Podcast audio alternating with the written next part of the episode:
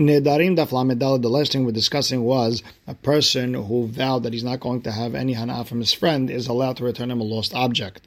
And we saw mahloket between Rabbi Ami and Rabbi Asi.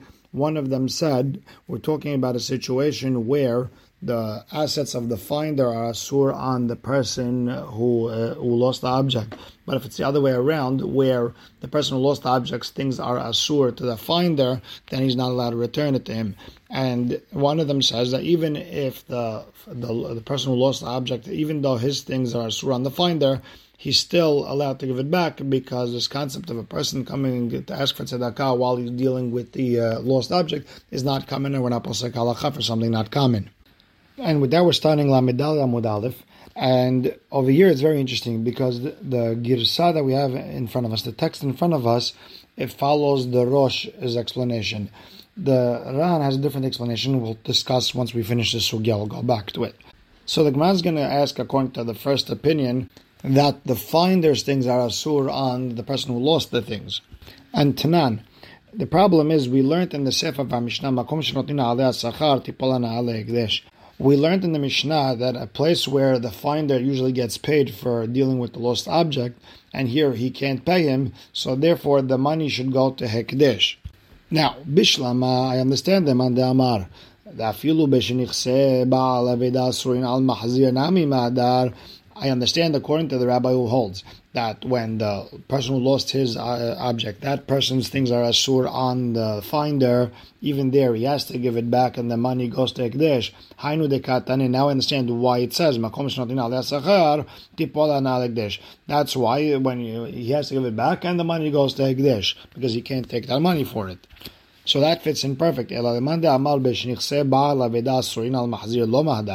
according to one who says that if the person who lost the object, his things are asur on the finder, you, he doesn't have to give it back.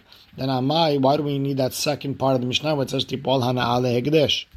So the Gemara explains ahada katane. Our Mishnah is talking one case, a specific case. We're talking about where the finder doesn't want to take money. He is a rich person or he's a hashul person, he doesn't want to take money from mitzvah. I don't need the money. So since the person has to pay, but the person doesn't want to take the money, okay, so the money goes to Hekdesh, makes life easier. Now that's the way the Rosh brought it down. If you look at uh, the Ran, the first couple lines are bolded because he has a different girsa. To him, the question is, even according to one who holds that when the person who lost his object, when his things are asur on the finder, even then the finder has to give it back then why do we need the last clause of the Mishnah which says that the money goes to Egdesh? And then he explains the hada katane going on. Only one of the dinim in the Mishnah What's going on the, the case where the owner's things are asur on the finder, and that's why it goes to Hegdesh. And the Ran brings up something very interesting, that big Ran that we see, that could be, even if the money doesn't go to Hegdesh and he pays him, could be that's not uh, considered hana'ah. Could be, listen, hey, this is what I lost, pay me what I lost. And it's not a hana'ah. It's an interesting Ran. It takes us really off topic. Very good. I'd look into it. Now let's get back into our Gemara. Ika de matnela. Some bring down the mahloket Rabbi Amiv and Rabbi Asi behailishna as follows. Plige ba Rabbi Amiv Rabbi Asi. They have a mahloket. Hadamar. One of them said lo shanu that the Mishnah was talking about El Bishiniksebasurin Al Mahazir, where the owner's assets are asur on the finder. And umishum perutad Rav Yosef lo and we don't care about that whole sugya with the ani coming and you, you, don't have to give him. We don't care about that. But if the finder's things are asur on the owner, lo they don't give it back. Mishum dekam because the finder is benefiting the person who uh, lost his objects. And the Ran goes as far as to say it's not like you're just uh, pushing a, a, lion away from this person, you're saving his things. No, here it's complete hana'ah. Now, that's one opinion. V'had another one says, even if the finder's things are asur on the owner's things, mutar, he's allowed to give it back. Because when you give it back to him, because you're just giving back whatever is owned by the owner. You're just giving back his things. You're not giving him any hana'ah. And now the Gemara is asking a question on the person who holds that when the owner's things are asura on the finder, tanan, We learned in our Mishnah, makom alei sachar, a place where they, the finder gets paid. The money goes to hegdesh. Now, asurim al. I understand, according to the rabbi who holds that when the finder's things are asur on the owner's things, mehedar, you give it back. Why? Makom. That's why we needed the Mishnah, that whole, uh, if it's a place where they get paid for it, it goes to Ekdesh. Because if the finder's things are sur on the owner, and the finder doesn't want to take anything from the from the finder, okay, the minhag is you have to give something, so you give it to Hekdesh. Makes sense.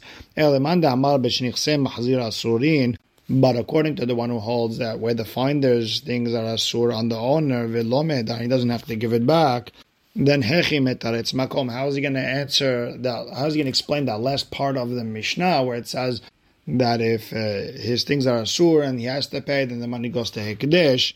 Well, if he's not giving it back, then why should he pay? And the whole language would be weird. So therefore, kashya, you're right, it's a problem on him. And the Ran and Zuf the halacha is no matter what the case is, or no matter who is asur from who, you still have to give it back. Now, over here, the Gemara brings another halacha in regards to misusing something that is kodesh. So Amar Anav Let's say in front of a person there's this loaf of bread and it's hefker, it's ownerless. Ve'amar kikar zo and the person said that this uh, bread is now kodesh. He picked it up to eat it, ma'al. He misused it, and now he owes the kodesh whatever the entire worth of the bread is. And at that point forward, this uh, loaf of bread is now uh, hulin. However, if he picked it up lehorisha lebanav, he wants to give this piece of bread to his children. Then at that point he, he is mo'el, but only whatever benefit he took from it. Meaning, what's it worth for him to th- to have his children think that he wanted to give them a gift, and uh, even if he didn't give it to them yet, what's that hana'ah? So whatever that's worth, that's what he has to give the kodesh. But that loaf of bread doesn't go out uh, to, to Hulin until the children take it. And then at that point forward, they would they would be the one who does do me'ilah the entire bread. So now, based on this, Rav Hiya Baravin has a question from Rava.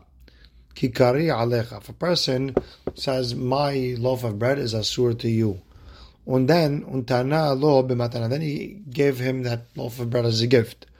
Ma, what would be the halacha? Meaning, kikari amar, that he said, my bread, ki ite when that bread is by me, then it's asur. Then it's the asur. However, once I give it to you, it's not mine anymore, and now you could use it.